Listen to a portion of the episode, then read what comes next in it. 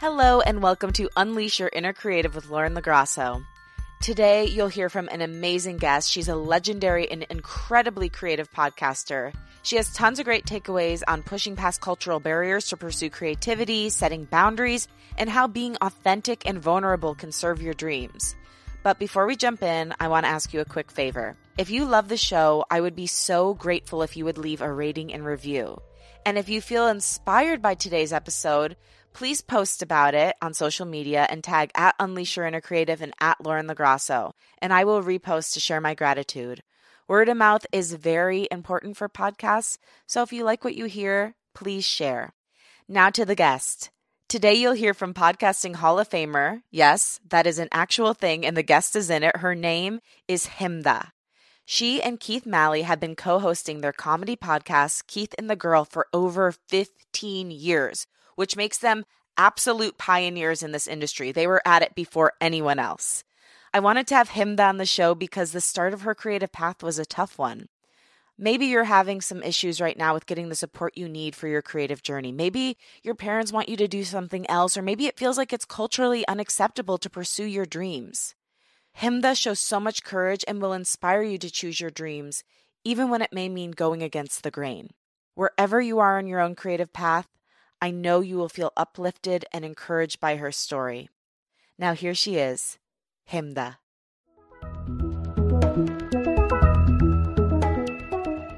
You are like the OG podcasting queen, was there on the ground floor, like basically helped develop what podcasting is. So, thank you for everything you've done for this industry and for laying the groundwork for people like me to come in and have a show and have a dream.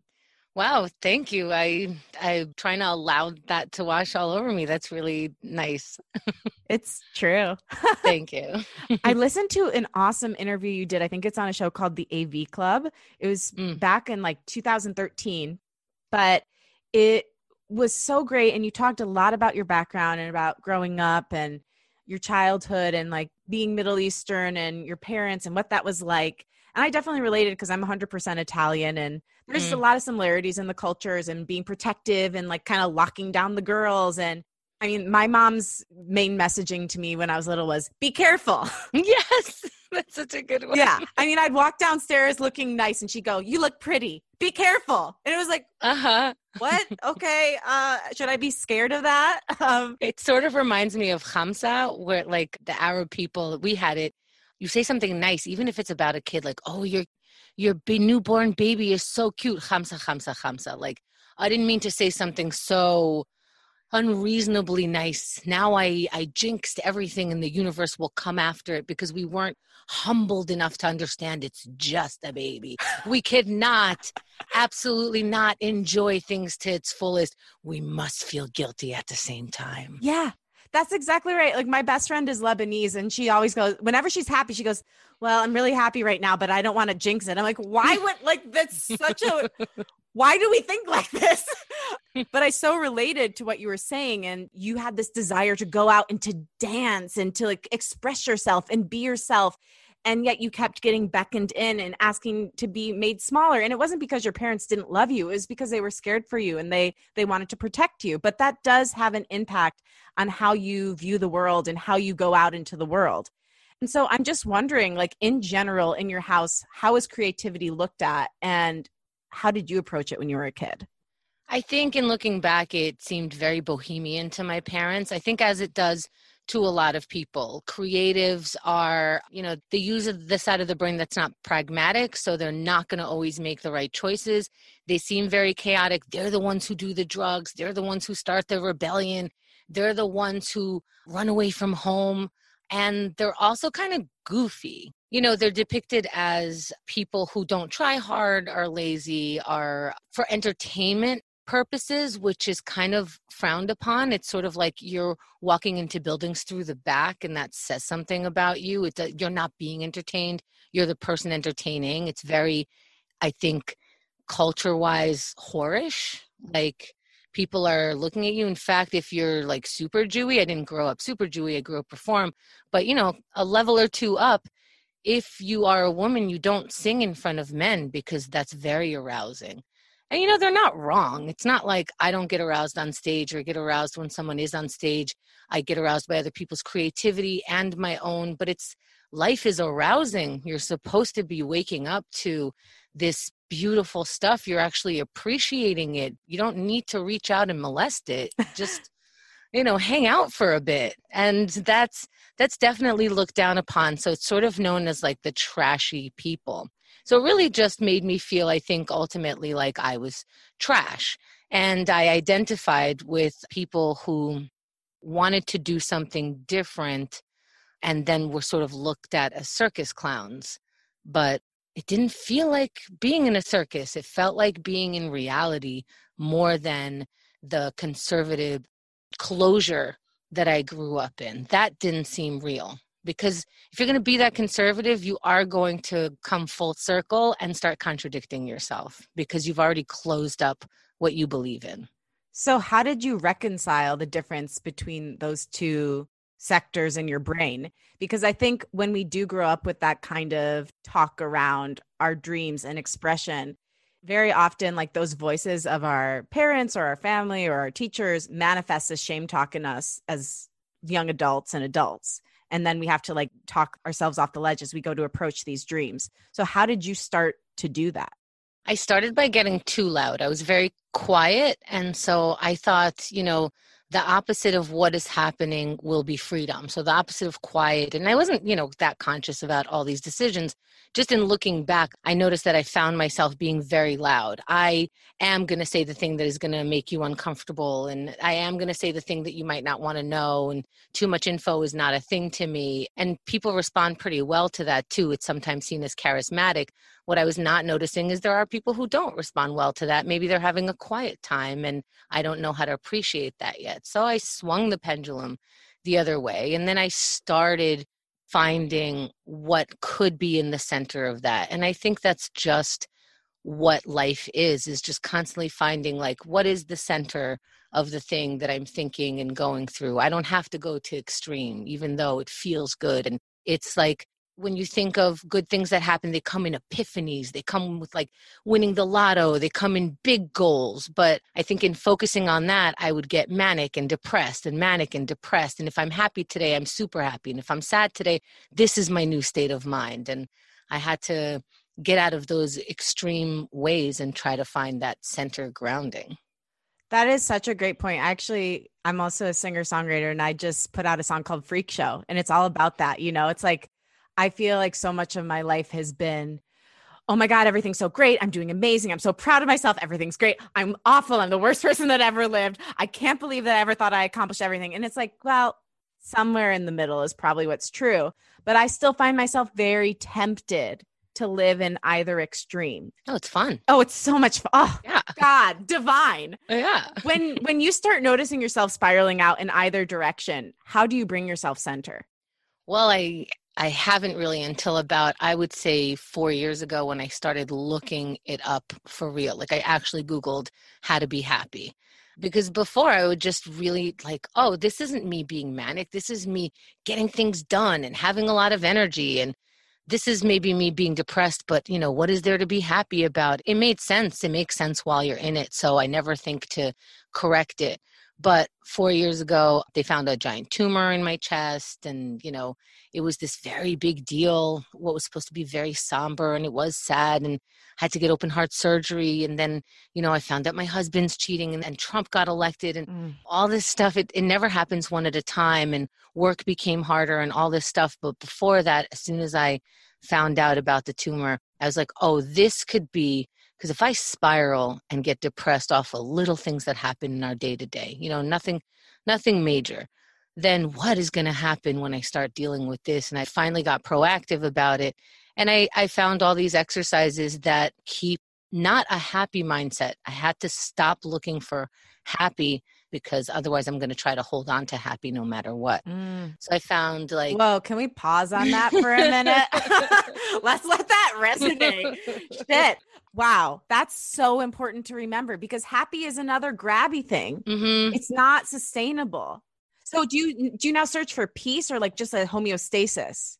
Uh, I still find myself corny saying this because me growing up, yoga and karma, all these woo woo words were so made fun of, like, oh, just another hippie. But it's starting to make sense to me. And the fact that they have become these sort of taboo words is unfortunate.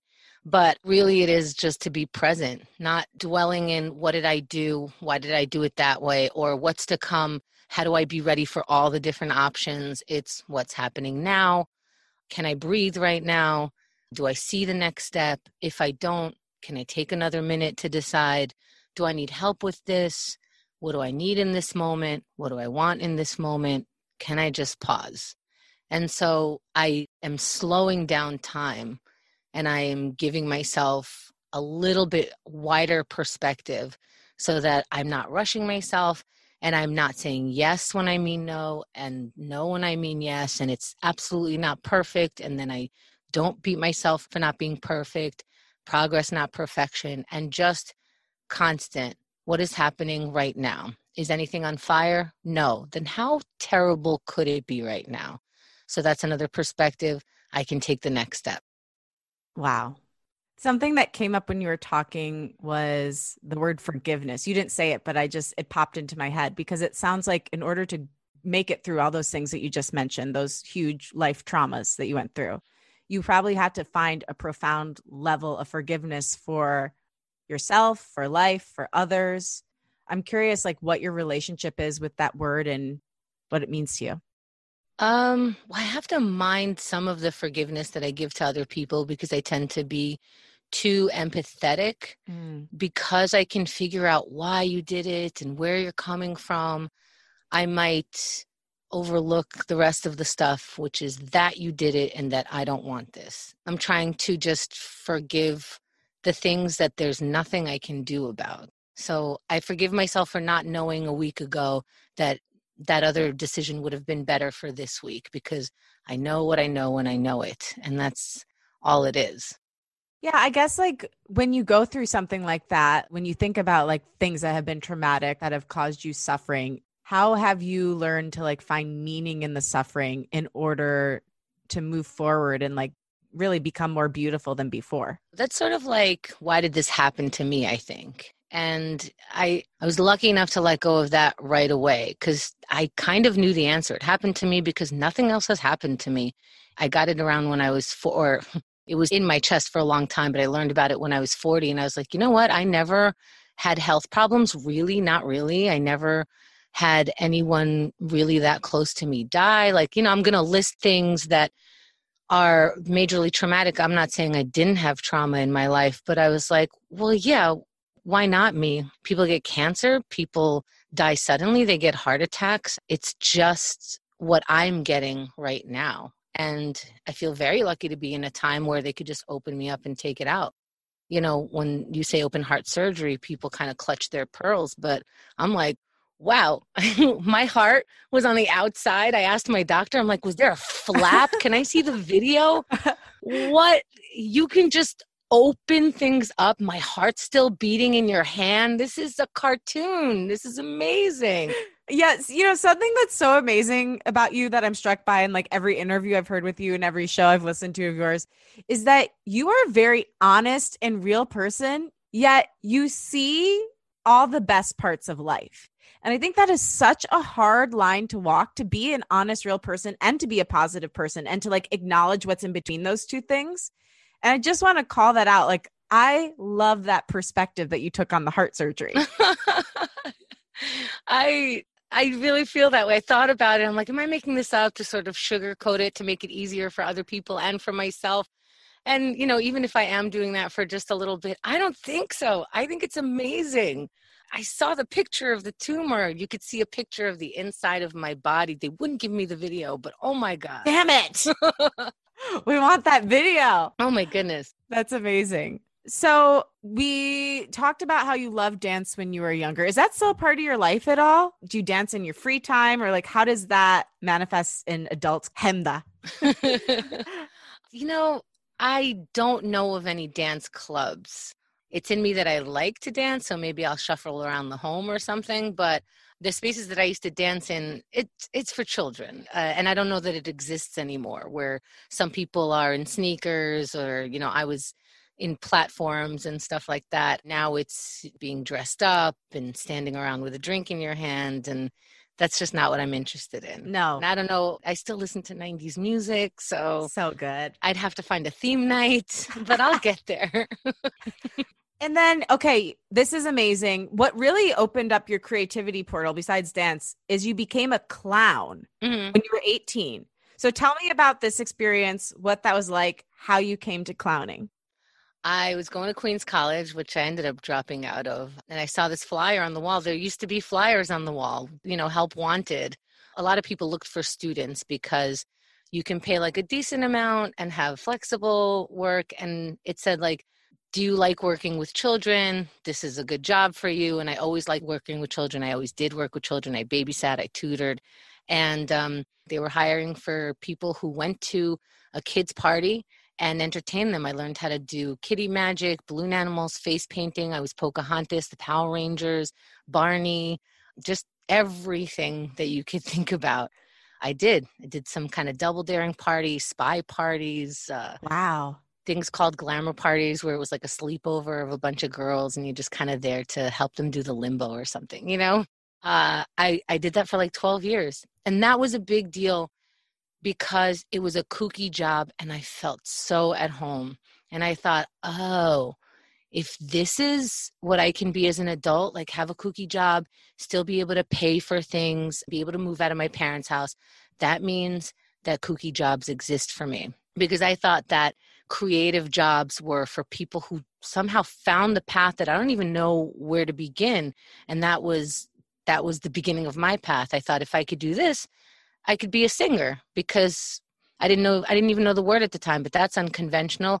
This could be possible. So I started pursuing singing and I noticed that if I pursue something that's considered weird, it still can work out because I just made that decision to do it. And I might not have gotten super duper rich off it and definitely not right away, but the regular 9 to 5 seemed so stable. Mm. And so that was the fear but I didn't live in that fear because I didn't consider that stable. I watched people say, I'm so scared they're going to fire me. They're always scared to be fired. They're scared of losing their pension. They're scared of the boss not liking them and now they lose their job. So wherever you are, you can always lose your job. And I also thought, I'm going to have to work this hard. Do I want to work this hard for someone else? You have to put in 40 hours, 20 hours, 30 hours, decide. You're going to have to put that in somewhere where do I actually want to put it in? Yeah. And that is such a great point and something we talk about all the time on the show. It's like you can have a job you hate and still get fired. Yeah. you know, you could do something that crushes your soul every day for 20 years and still lose everything. I think when we're deciding whether or not to choose our dreams, like we have to say, like, okay, I can go down this path and maybe it will fail or maybe it will succeed and it will be the best thing ever. But at least I chose myself. Yeah. Versus if you don't do the other thing, you already failed because you chose to say small and shrink and prioritize other people's comfort or like some sense of like fake security over your own. Yeah, it's the same trophy. You want to wait 20 years for the trophy, then wait 20 years for your dream trophy. Yeah. I want the dream trophy, baby. So, okay, with singing, was that something you ever did before? Because I know you're saying like it could be looked at like very arousing in your culture.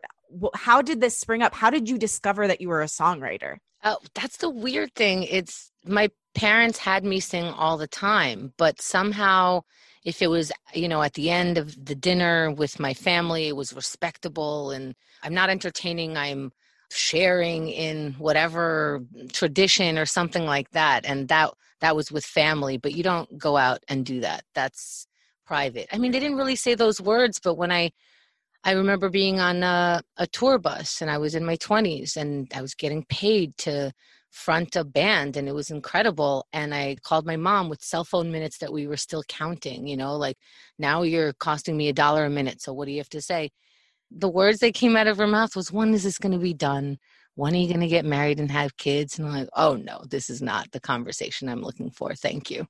So how how did you deal with that? Like, I know you always went your own way, but did you still have that like feeling on your shoulder of, oh, I don't have my parents' approval and I feel bad or guilty about that? Or were you yes. able to just like throw that away? How did you deal with that? No, I don't think you can ever just throw it away. Then you know you're blocking some stuff i was hoping you'd say yes no i was really hoping you would you could give me some tips because i'm struggling right now yeah you know I was less funny because, oh, I can't say that if my parents hear it and they somehow could always hear everything that I'm doing, even though right now they can press play on over 3,000 episodes, they're not doing it.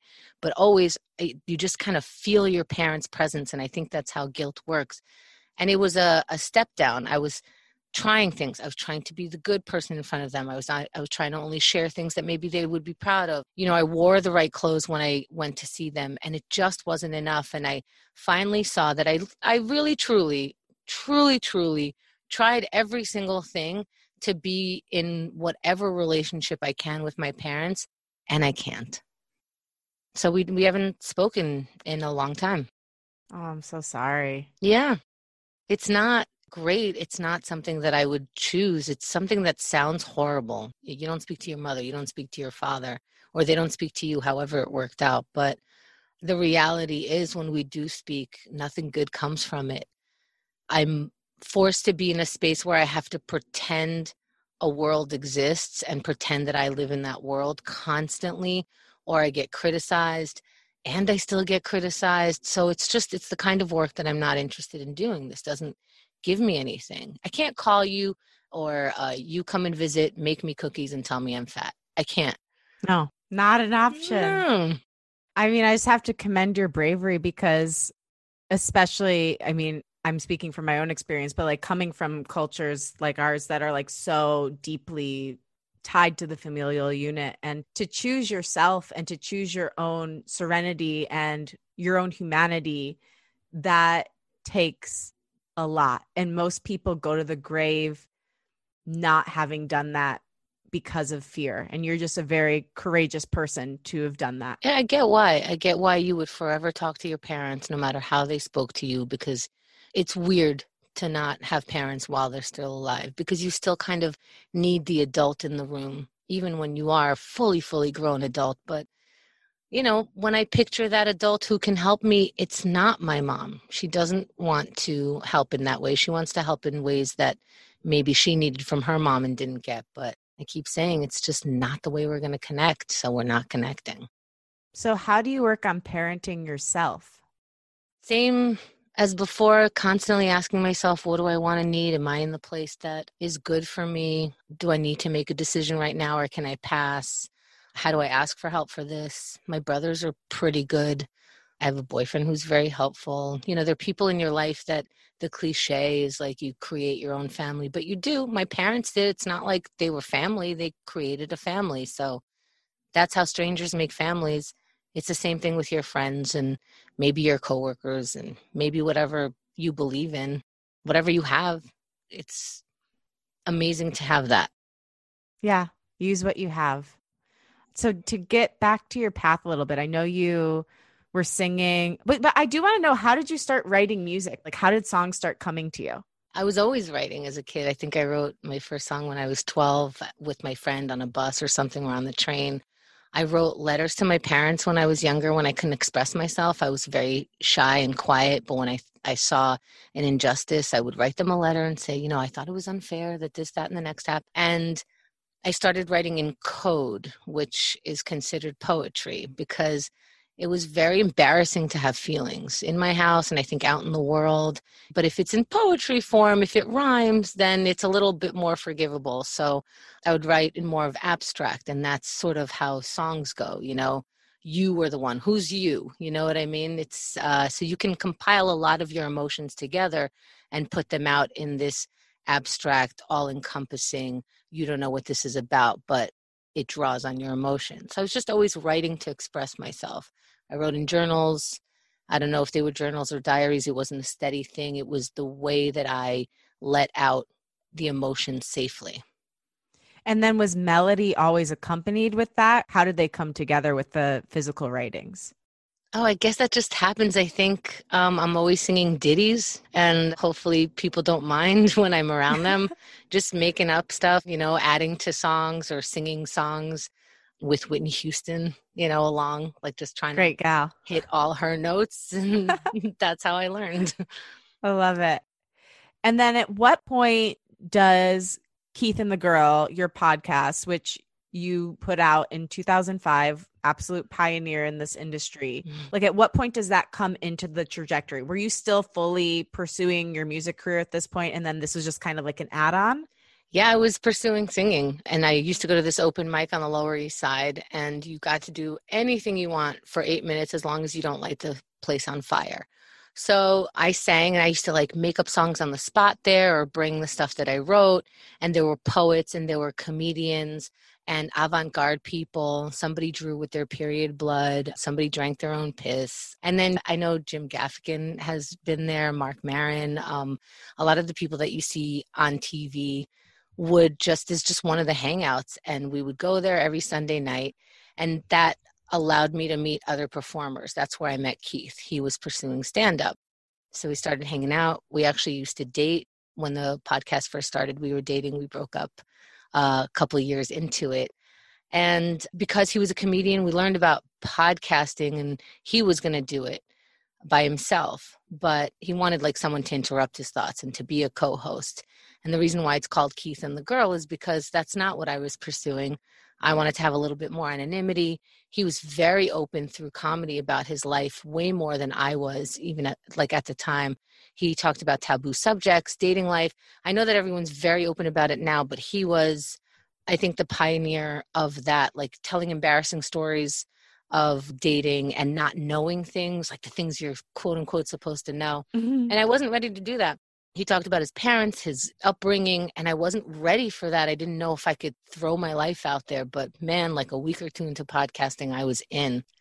I was like, yeah, I think it it feels good to talk about this, to laugh about it, to point and giggle. And then it takes the sting out of it and it doesn't matter anymore.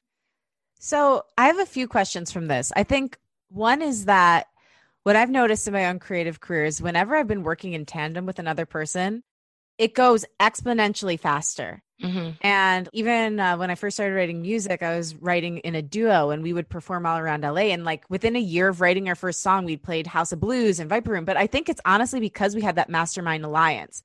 What has been the power of the mastermind alliance for you and Keith? That is it. You hit it. Absolutely. I mean, part of my ease about it is that it's called Keith and the Girl, not Keith and Chemda. I don't want to use the first person like that. So when I'm describing the show, I'm describing this entity as opposed to myself. Also, if I say we're doing something on Wednesday, there's accountability and I can't say, well, Thursday is the same as Wednesday or I'll meet you at 6 p.m. instead of a.m. or whatever. You you give me a deadline and I don't want to disappoint you. So yeah, I I think that's like such a big deal for creatives is to get some kind of accountability you know, how do you produce a show? You pick a date in the future and you book a spot and you light a fire under your ass. Yeah.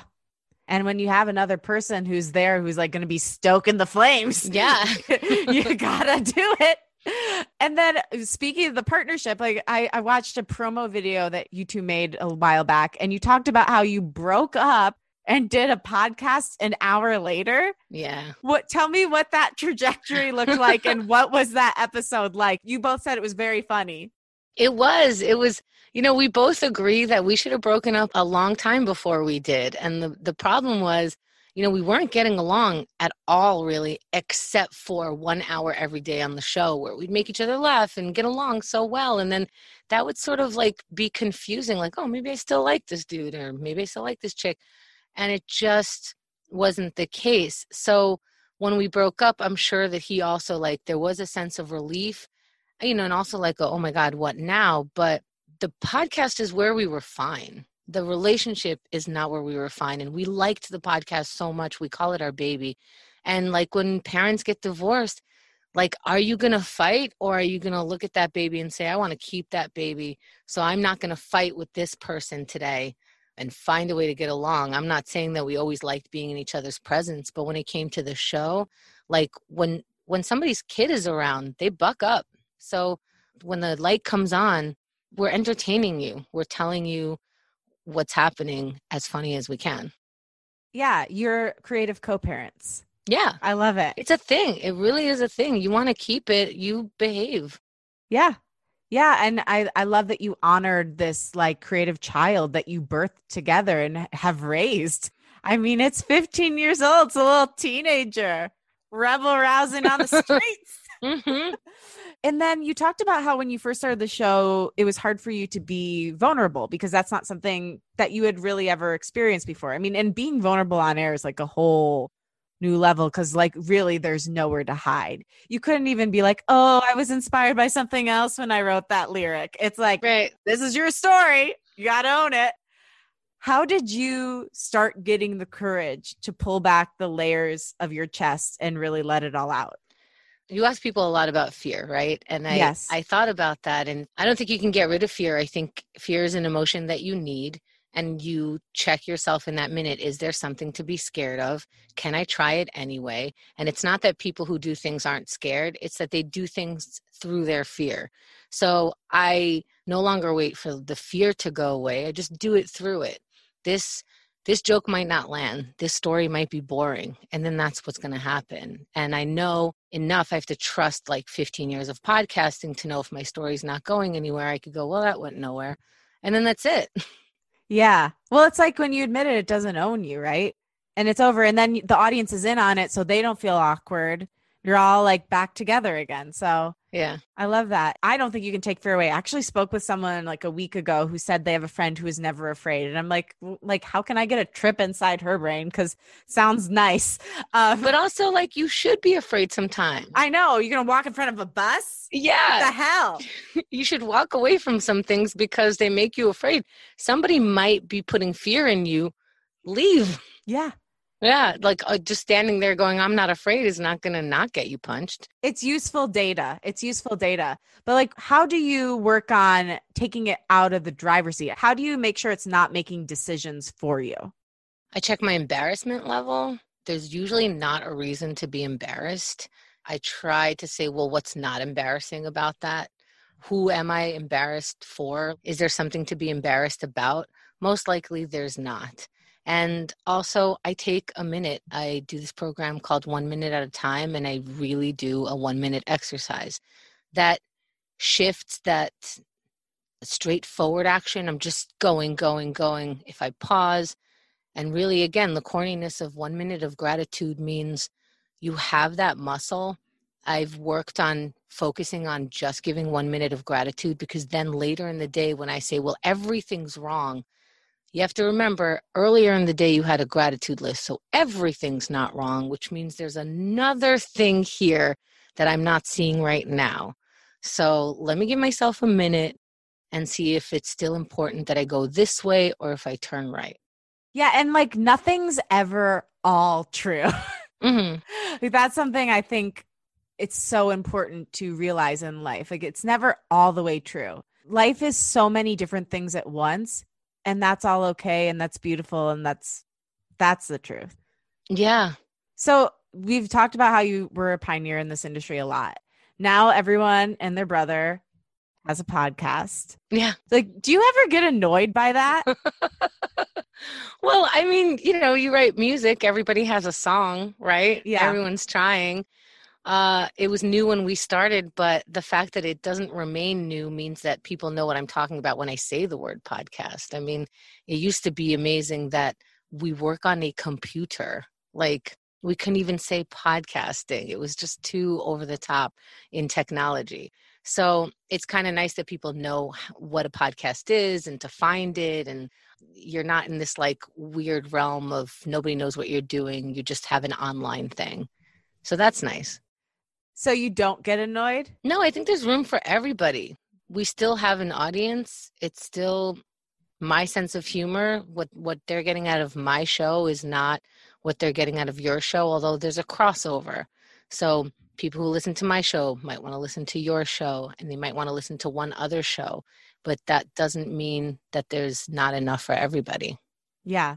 No, I totally agree. I I ask you this because um Well, I would actually understand if you got annoyed because you were literally like on the ground, like putting the flag into the podcasting world, being like, we've arrived.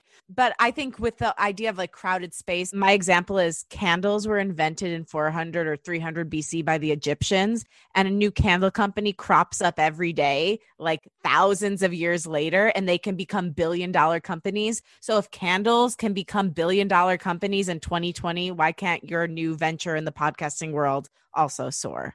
Yeah, and the thing is is every time something good happens for some other podcaster, everybody else is like oh that's a possibility for us you know? Right. Um eh, there's a lot of tv shows tv shows are still getting created. You you can't get annoyed. There's no time to get annoyed at that. Yeah and you don't strike me as a person who holds any sense of bitterness or is that a thing for you? Do you struggle with bitterness or resentment at all? No if anything i pointed inward and i'm trying not to do that. Like it's my fault you know? I'm the one who should have done this instead of that or uh, i should have turned right instead of left. But i'm trying not to do that. I just went the way i went you know? Wherever podcasting is wherever i am i got here somehow. I really like the journey that i went on. When i did get that diagnosis four years ago i actually thought i might die and that came with like oh my god do i like the way i lived and i was like yeah, oh my God, I'm ready. So I actually said out loud, I'm like, guys, if I die, just know I did it. I'm good. I'm good with this. Like the things that I decided to do, that was pretty cool. you have the best outlook. Sometimes I do get depressed, but not as much anymore, really. It's just the negativity has turned into good things. Like I said, I'm not waiting to be happy. I'm I'm understanding the negative space has its place so that I don't keep spiraling down. I can look at it and say, oh, today's a negative day, or this moment is negative, or ah, that's not what I wanted to happen. But here's where we are right now. The more I stay in reality, the better it is. Because otherwise, I'm making up a reality, and then I have to live off of both places the reality that I'm making up and the reality that's really happening. That's a lot of work yeah too many realities and uh, apparently there are like other dimensions too so just imagine them this there they're all straddling these realities we got to stay present you know you spoke briefly about your breakup with your ex-husband and i i recently went through uh i was in a seven year relationship and we broke up and so that really affected my creativity and my journey and like just my view on my life and again like you said asking what do i really want you know and am i living in alignment with who I am and what I want. And so I'm curious how that breakup affected you as a creative and just as a human and like how you kind of realigned after that. It affected me a lot. I I was heartbroken. I really thought that every I didn't think everything was cool, but I thought we were cool and it's just the ups and downs of relationships and I was tolerating way too much and I didn't know that. Mm. I realized I wasn't in the relationship that I thought I was in. And that's what was heartbreaking for me. Because people can go where they go, but I was like, oh, I thought this whole other thing was happening. And I knew like this was pretty big because I got married and now I'm getting divorced. That's huge.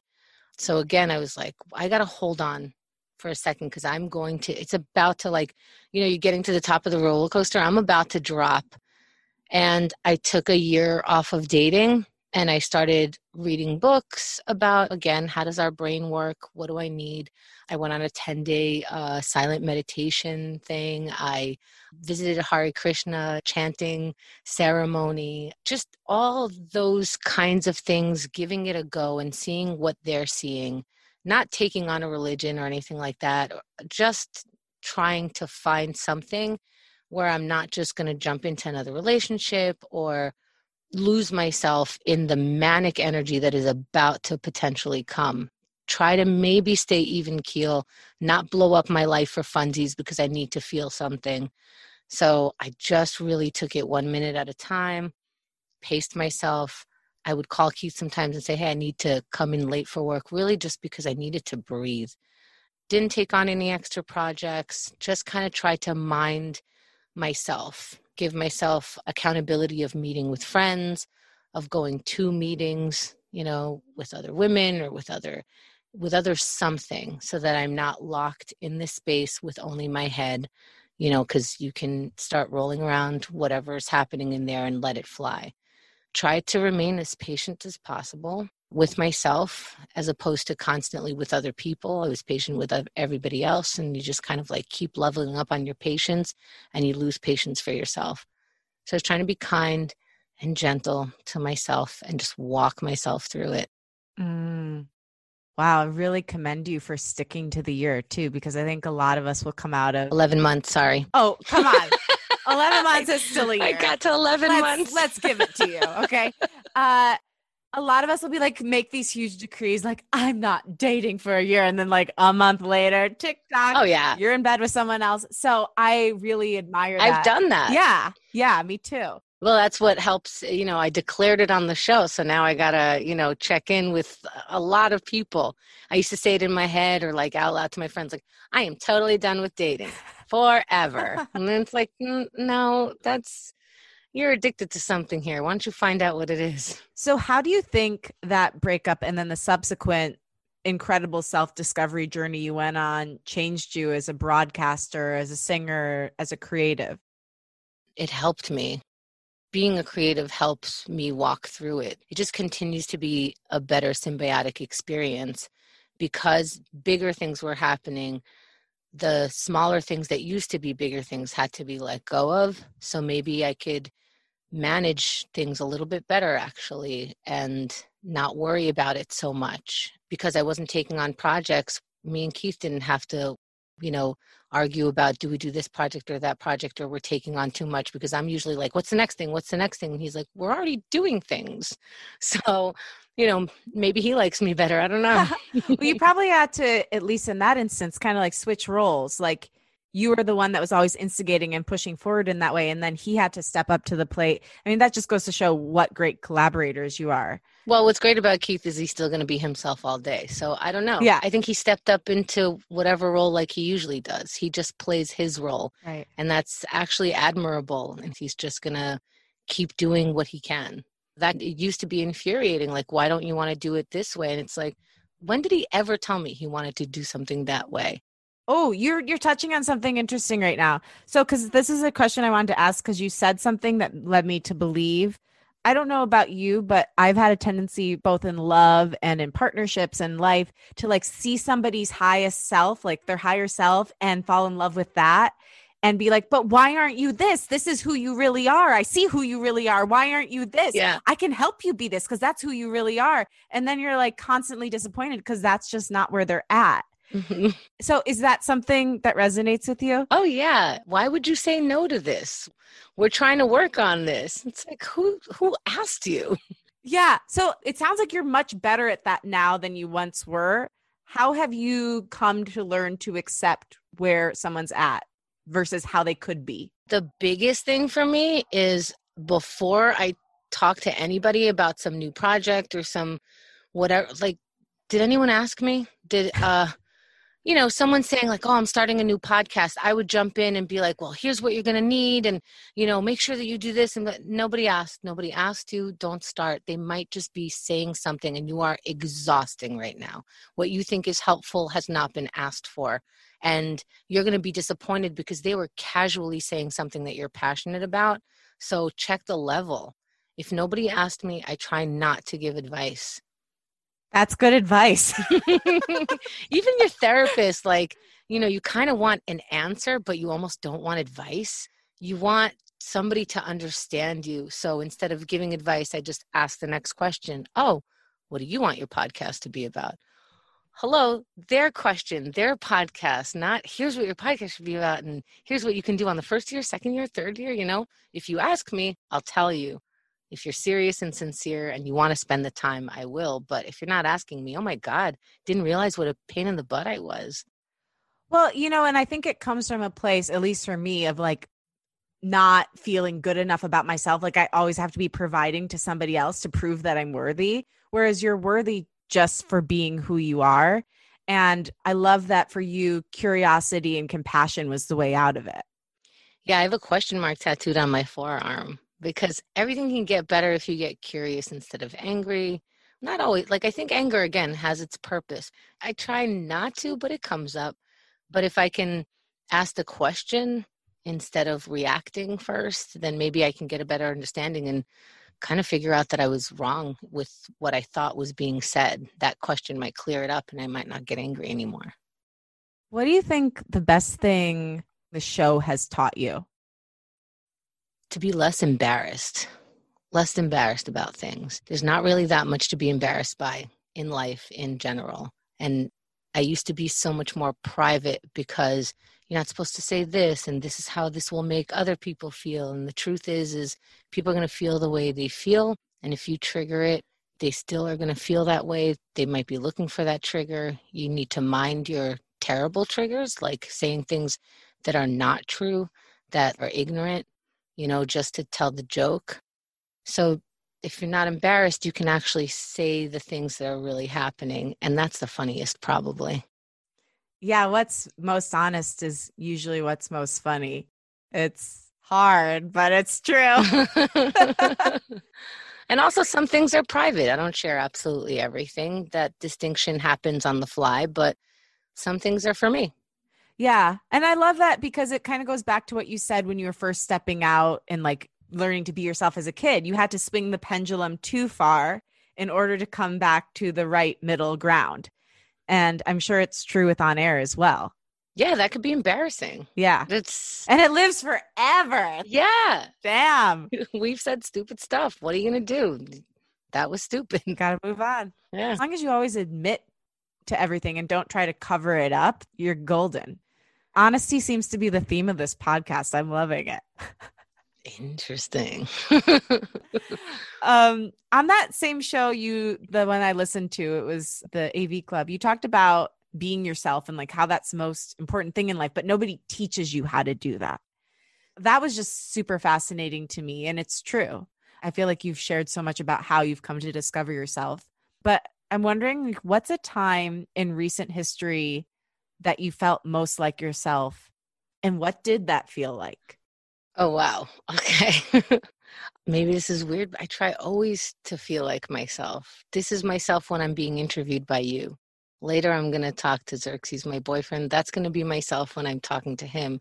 It's all the same person. You're going to keep experiencing this. That's me. But maybe, like, you know, I'll be a little more mushy with him or uh, whatever little things that I have in my relationship with that person. I'm still going to try to come with myself. I'm going to try to answer as best I can and just respond from as much me as I know about myself. Maybe that'll change and I'll have to get to know that. But at the core, I think I'm responding from myself.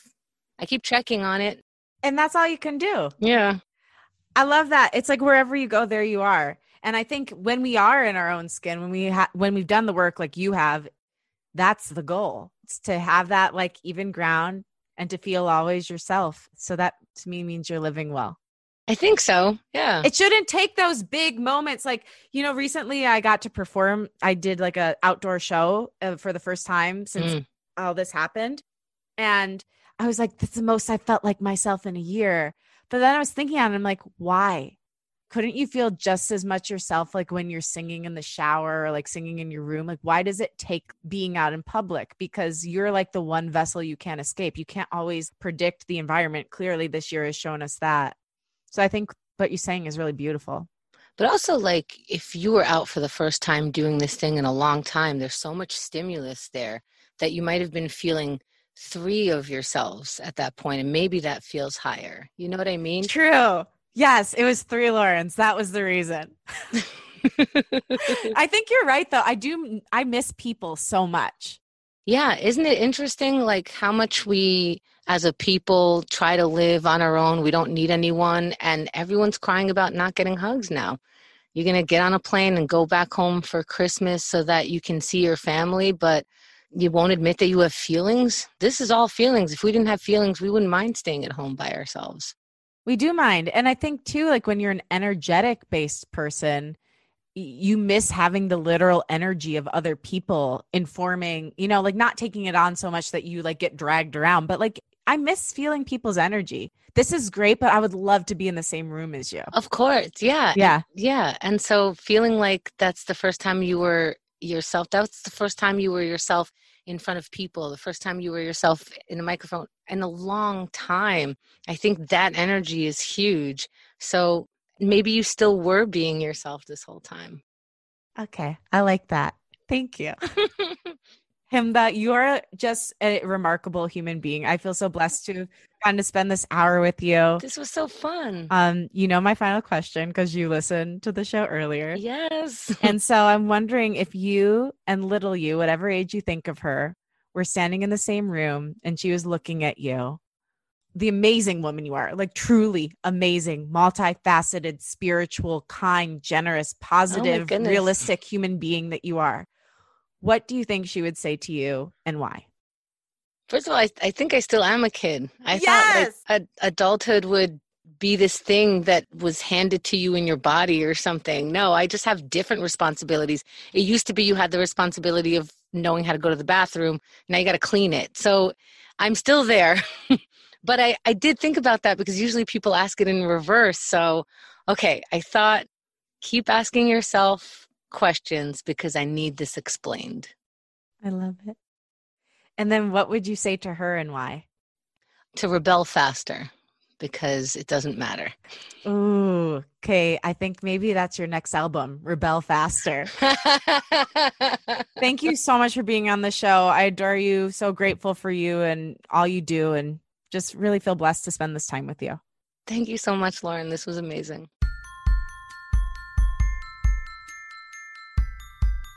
Thank you so much for listening, and thanks to my guest, Chemda.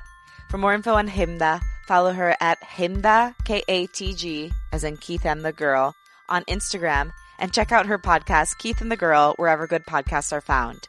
If you like what you heard today, remember to rate, review, and subscribe on Apple Podcasts, follow the show on Spotify, share the show with a friend, and post about it on social media. Tag me at Lauren LoGrasso and at Unleash Your Inner Creative, and I will repost it to share my gratitude. Also, special announcement, actually breaking news. My music video for Freak Show is coming out on Friday, February 12th. Yay! It's a huge deal. I'm so proud of it. Um, actually, I believe next week I'm going to be having on my music video director, my friend Paria Sadigi. So definitely check that out. And yeah, stay tuned to my social channels for more information on where you can find it, when you can see it, and all that good stuff. My wish for you this week is that you approach your craft and your life with honesty and vulnerability. If you have the courage to do this, it will become your superpower. I love you and I believe in you. Talk with you next week.